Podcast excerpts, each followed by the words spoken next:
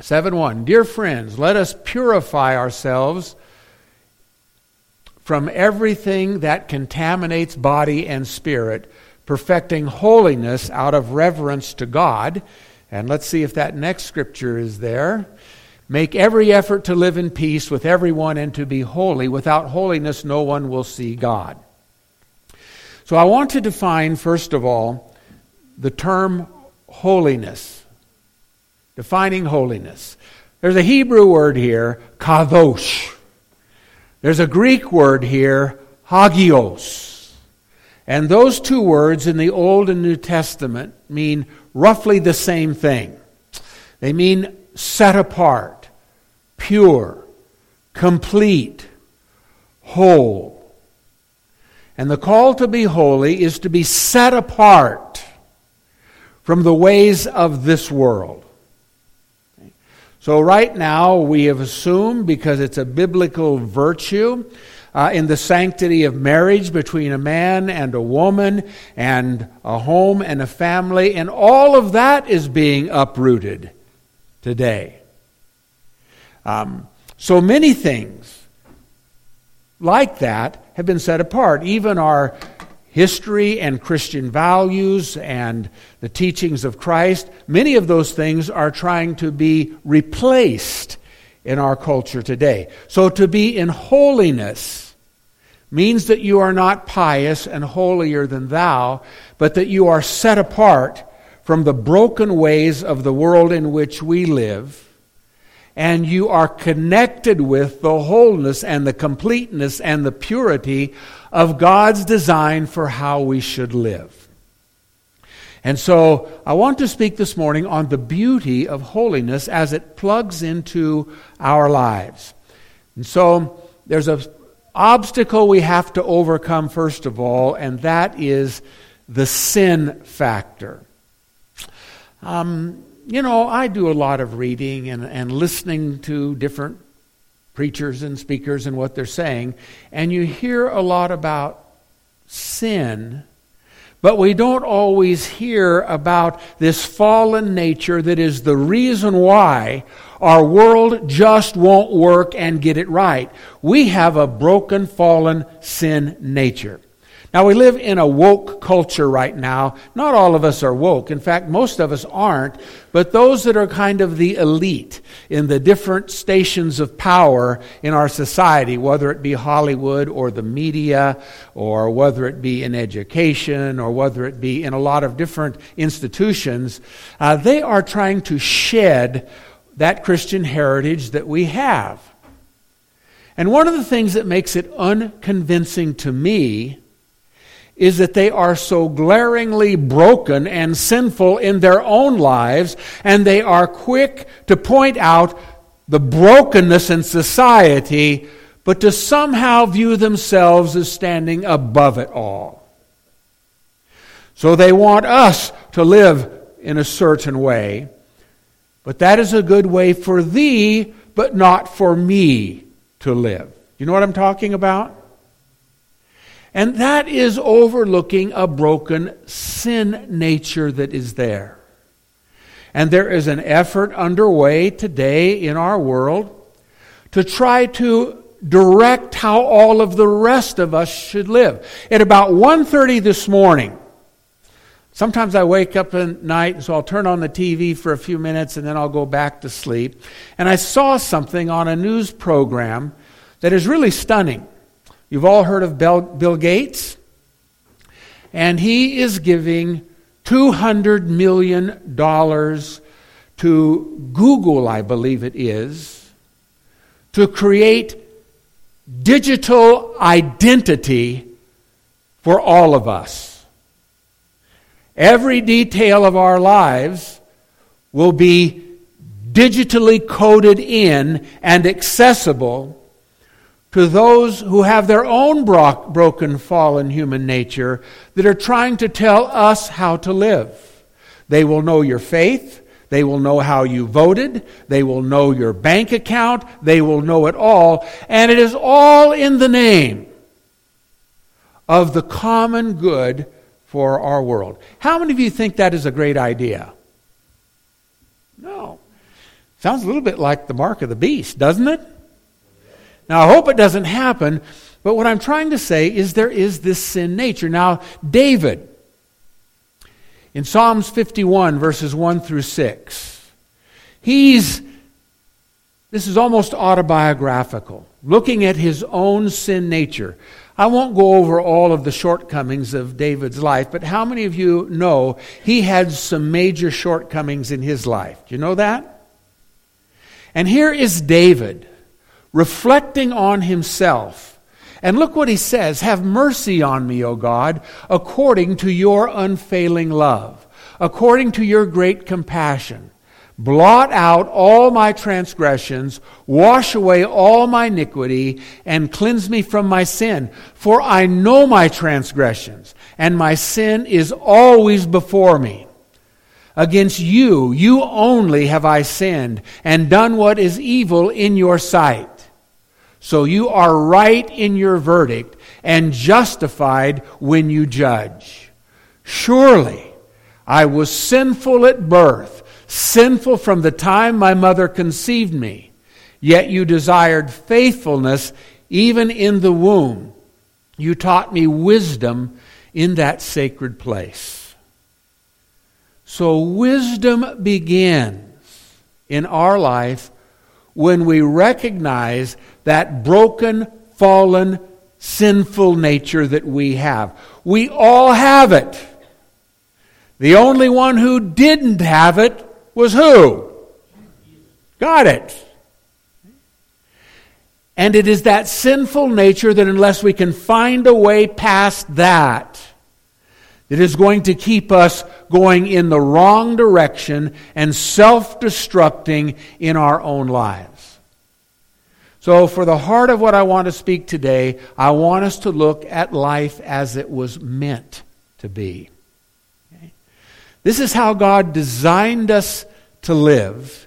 And I want us to look at the beauty of holiness. Holiness as living lives that are set apart, that are not defined by the conventions and the values and the misdirections and the passions and the lusts and the selfishness of a sinful world, but are defined by the way things ought to be as God designed and intended for us to live.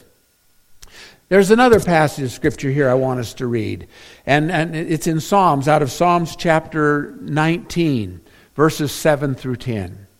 David again, who is just extolling his love for the laws of God. The laws of God, that's the holiness code of God. That's the way we are meant to live and put our lives together, and that applies to every one of us. The law of the Lord is perfect, refreshing the soul. The statutes of the Lord are trustworthy, making wise the simple. The precepts of the Lord are right, giving joy to the heart. The commands of the Lord are radiant, giving light to the eyes. The fear of the Lord is pure, enduring forever. The decrees of the Lord are firm, and all of them are righteous. They are more precious than gold, than much pure gold. They are sweeter than honey, than honey from the honeycomb. David didn't look at the law as something that was legalism, but he saw it as insight for living, where we can lock up with the attention, the plan, the purpose, the virtues, the moral compass that God had intended, and that can become the holiness by which we live our lives. And that is something that we need to strive for. Am I wrong in saying that the further we depart from holiness as a culture or as individuals, the further we stray from that, the more in disarray everything becomes around about us. So, this holiness is not something that is optional, but it is a prerequisite if we're going to live life as it was meant to be. I want us to look for a minute at those amazing Jews. Um, I saw something, oh, this has been a couple of weeks ago. It just fascinated me. The top 10 nations are the nations that have the, this is the top 10 nations in terms of IQ. Okay? So these are the nations that have the IQ highest, smartest people in the world. I thought the Jews would be at the top of the list. They are just so impressive with everything they have done in science and just so many different ways. But they weren't. You know who's number one? The Japanese. You know who's number two? Singapore. Number three, Taiwan. In North Korea. I don't remember the one, different ones. Uh, I, have had a number of Asians in my classrooms, and I'll tell you, they, they seem to always be at the top of the curve. They always do. But the Jews weren't even on the list. So, why is it that they have been so distinguished and outstanding as a people down through the ages? It goes back to biblical times. Let's start with Father Abraham. But then, after Abraham, let's think of Joseph, who rose from a slave to being second in command in the land of Egypt. Uh, let's think of Esther, who was another outcast, but she rose to be queen of the country. Let's think of Daniel and the other three Hebrew young men who came as slave exiles into Babylonian captivity, and they rose to prominence. Let's think of Nehemiah, who was the cupbearer of the king and led the rebuilding of the walls in Jerusalem. Let's think of Jesus, who was the Messiah and the most influential human who ever lived by all accounts. Let's think of the Apostle Paul Let's think of the people who gave us the book that is the most important book that has ever been written. It's the Bible. They were all Jews. So, what set them apart? We know they are the chosen people, but they were chosen for a reason.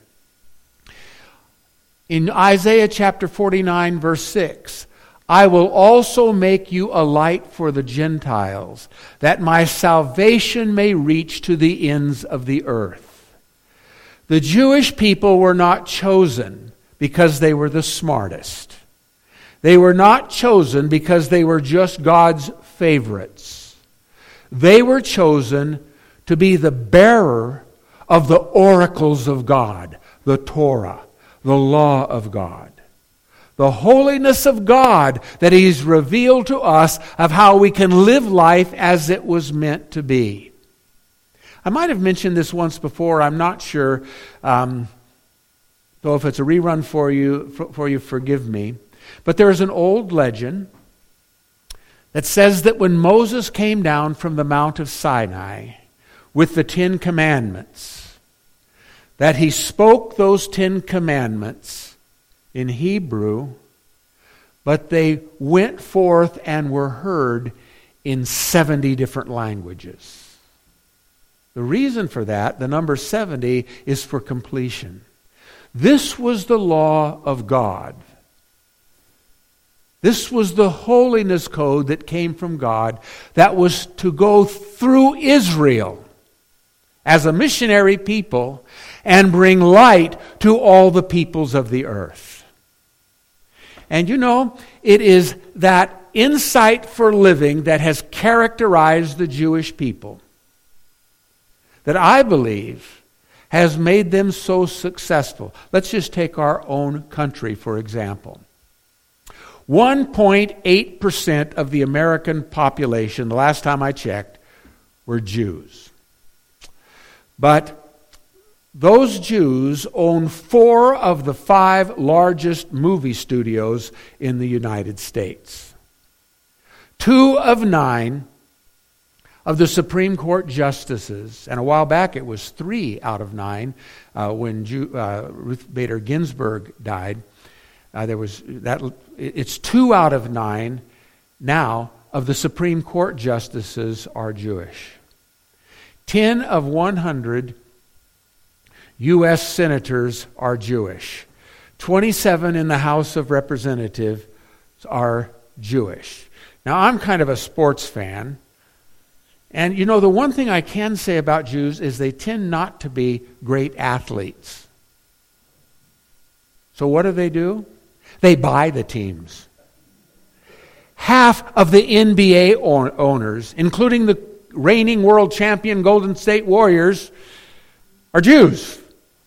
A third of the owners of Major League Baseball teams are Jews.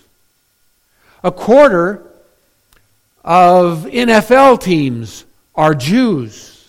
Five of the ten richest Americans are Jews. Isn't that amazing? And it's not just luck, it's not just brains. What makes all of that happen is the fact these are the people that have invested in the code for living. Now, I know that not all Jews are going to heaven. And I know that many secular Jews are anything but spiritual or religious. But their emphasis upon education and family and their moral code is what has made them stand apart and rise above. And that same principle will work in our lives, in our homes, in our families, in our nation, if we give it room to operate within our lives. Now, this law of God, these virtues of God, there are three uses for it. Let me just go through this very quickly. The first of all is to curb bad behavior. We live in a country right now that is experimenting with trying to defund police, try to remove all bail laws. And how is that working out in terms of violent crime in our cities? Not so well, is it? The laws that we have to live by they have to be enforced if you're going to have a civil society. So those laws of God are required for a successful civilization. Secondly, those laws of God are there to check your sinful human nature and my sinful human nature. That's part of the image of God that is planted within us a sense of right and wrong. And whether you are professing a Christian faith or not, when you stray from that moral code that God has established for us all to live by, there are those twinges of conscience and guilt that fire off within our own being. That's a second use of the law. And a third use of the law is that it reveals how God intended for us to live in the first place. That's where the laws of God, the Torah, the Decalogue, the Ten Commandments, the laws of the Old Testament, the teachings of Jesus in the New Testament, as we plug those in in our lives, life just gets better and it works. Not only for ourselves, but in our relationships for others uh, around about us.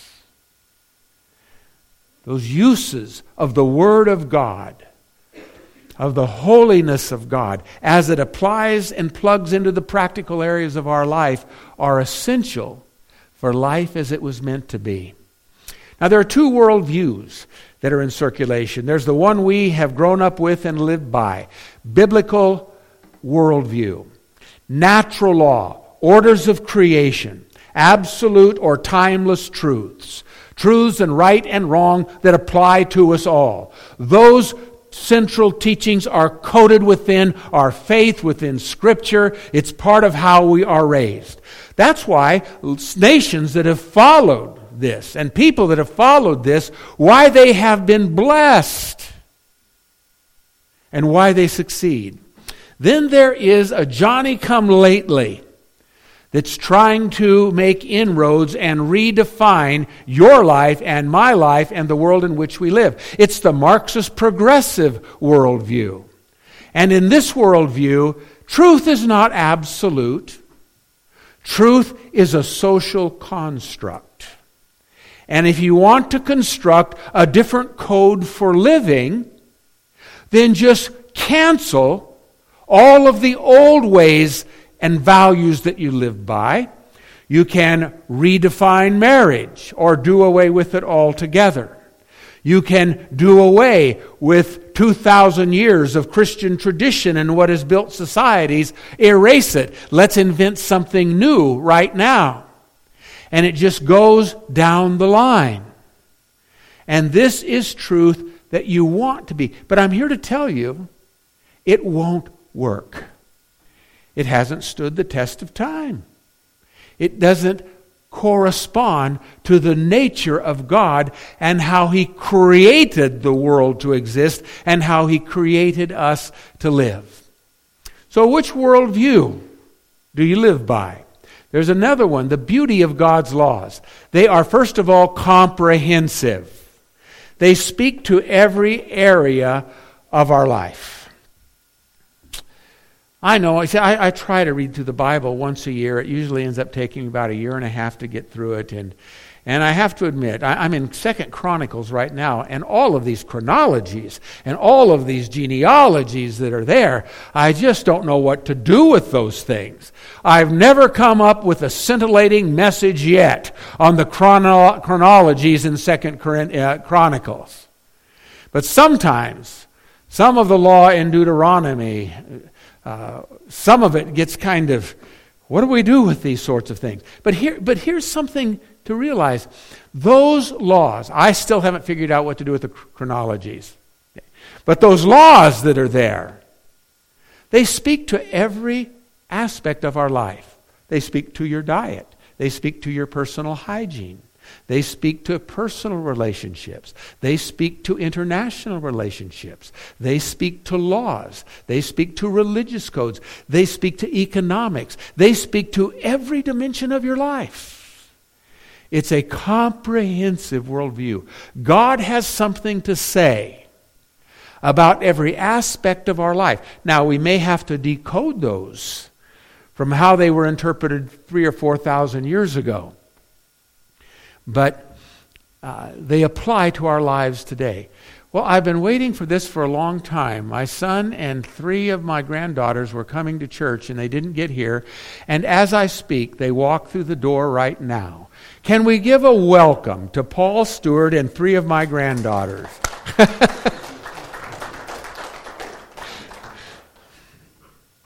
Paul's always late, but I didn't know that he was going to be late for church today. But anyway.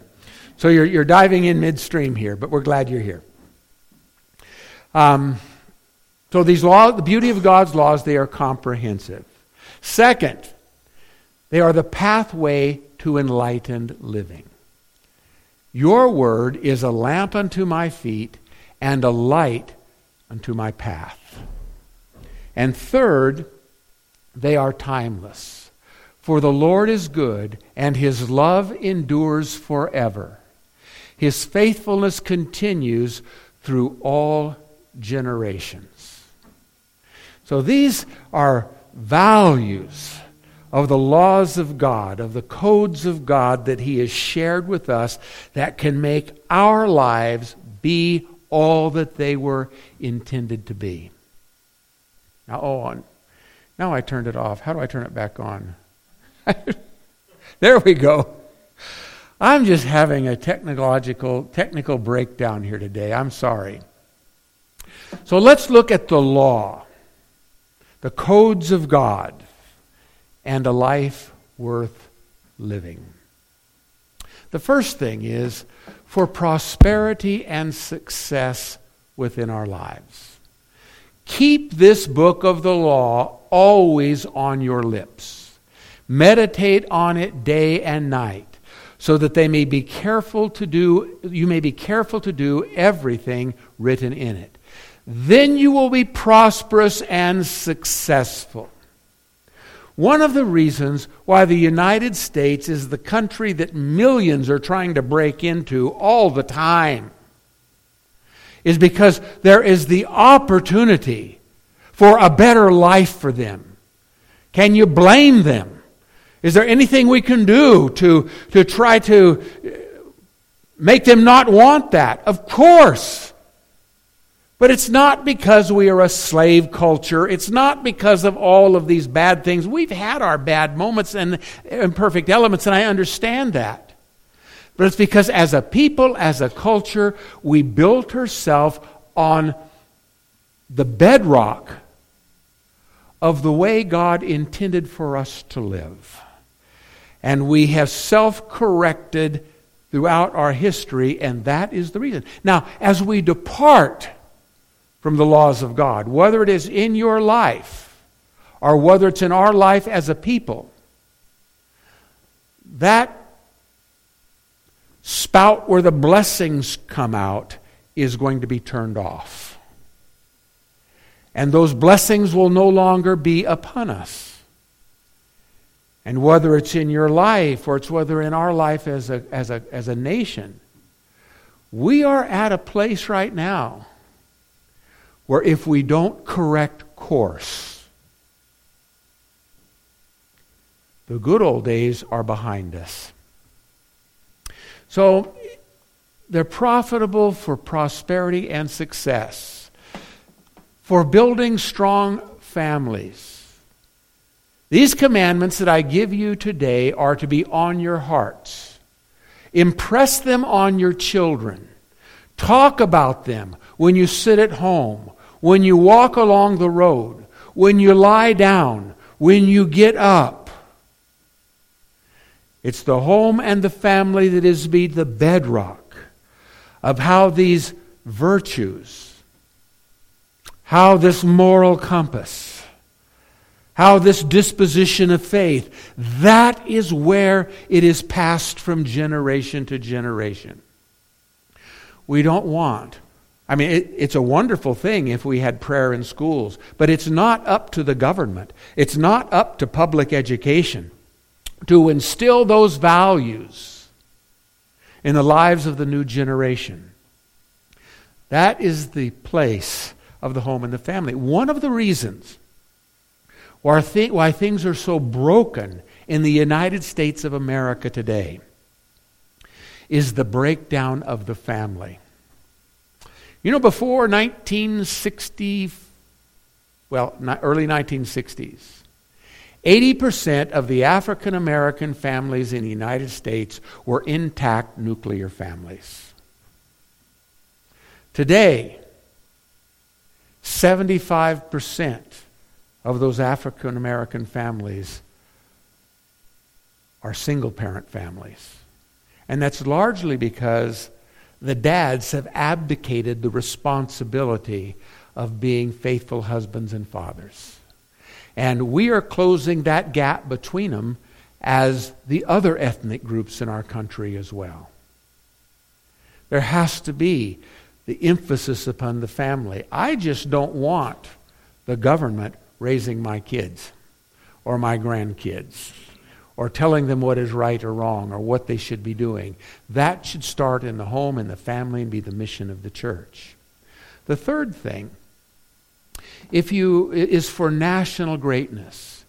If you fully obey the Lord your God and carefully follow all of his commands that I give you today, the Lord your God will set you high above all the nations on earth. That's why the Jewish people historically have had such a disproportionate influence, not only on their part of the world, but on the world in general as a whole. If you raise up the name of the Lord, the Lord's blessing will be upon you. And all of that is called into question today. I understand that. But God is the same yesterday, today, and forever. And the core of how He wants us to live, He's revealed it to us. And He's called us to live lives of holiness. Now, I don't know if I got the pulpit earlier this morning or I'm just short winded, but I'm almost finished. So we'll have lunch early. But just a couple things I want to say before I close. Um, I got a call from a foreign, uh, foreign, a form, former student of mine when we had Bethany College, Las Vegas here. Mike Hatch is his name. And he asked me if I'd come and speak, and I'm speaking there next Sunday. And he wanted me to speak on spiritual warfare. So I've been working on this message, and I've really gotten into it. In fact, I'm going to be here not next Sunday, but the following Sunday. And I've got something else planned, but I'm getting so much into this other message right now, I might just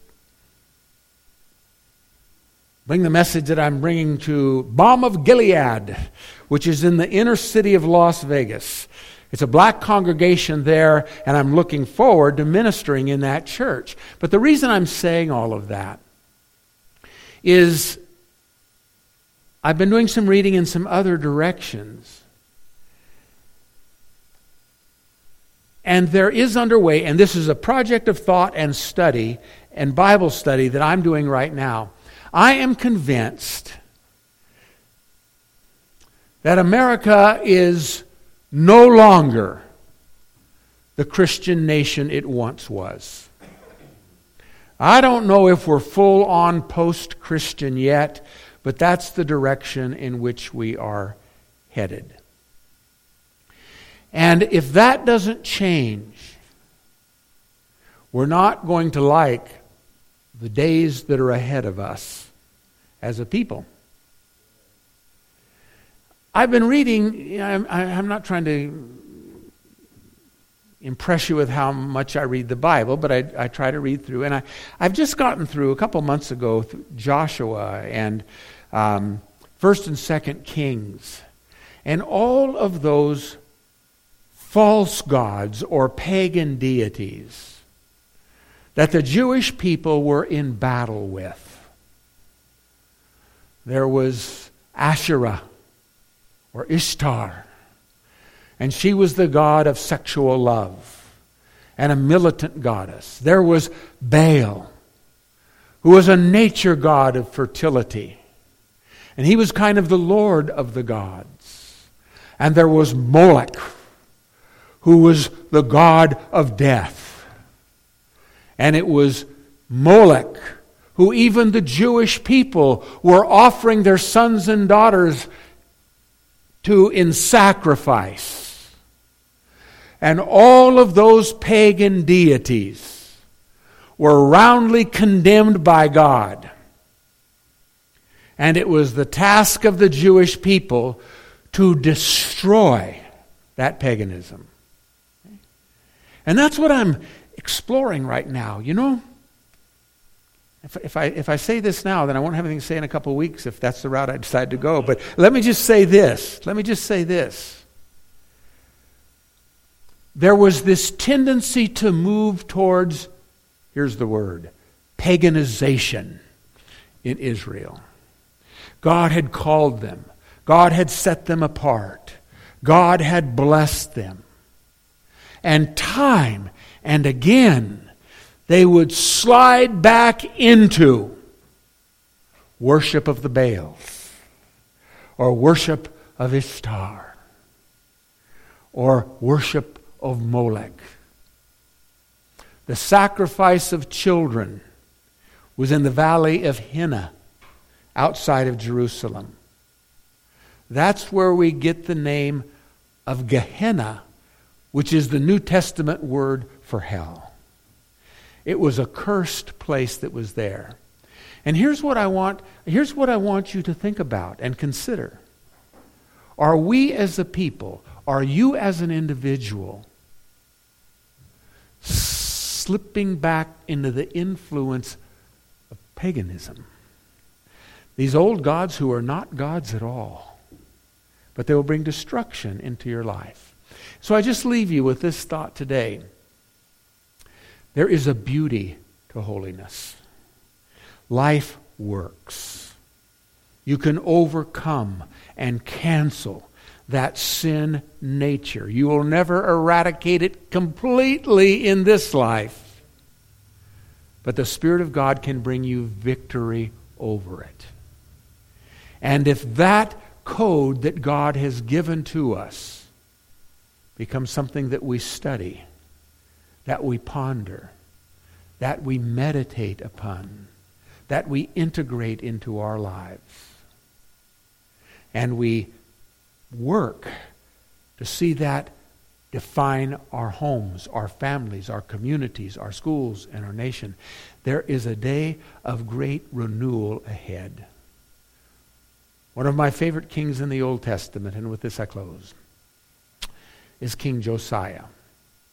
The Jewish people, the southern kingdom, had so fallen away from the worship of Yahweh, Jehovah, that there wasn't a copy of the Torah, that's the first five books of the Old Testament. There wasn't a copy to be found anywhere. So Josiah sent workers to restore the temple in Jerusalem. And they did. And in the course of their building project, they came across the scrolls of the law that came from Moses. And Josiah the king had those laws, the law of God, read aloud to the people of Israel. And they rededicated themselves to the laws of God, to the holiness codes of God. And there was a season of revival and renewal that occurred. I think that same thing can happen here and now. Whether it's in your life individually or there's something happening in our country right now. There's some bad things that are happening, but there's some very good things that are happening too. The resistance has begun. And so I want you to be a part of that, but most importantly, make sure that in your own life, it's the call to holiness and the beauty of holiness that is defining your priorities where you're not settling just for values, but you're striving for the virtues that come into our life when we follow the law of God in our life. Could we bow our heads for just a moment?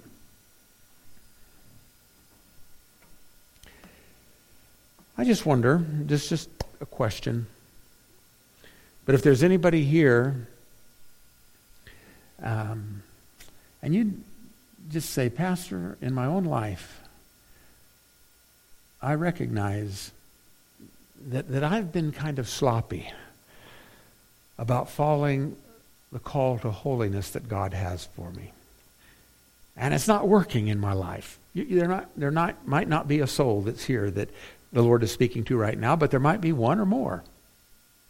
And I'm not going to single you out. I'm not going to call you to the front.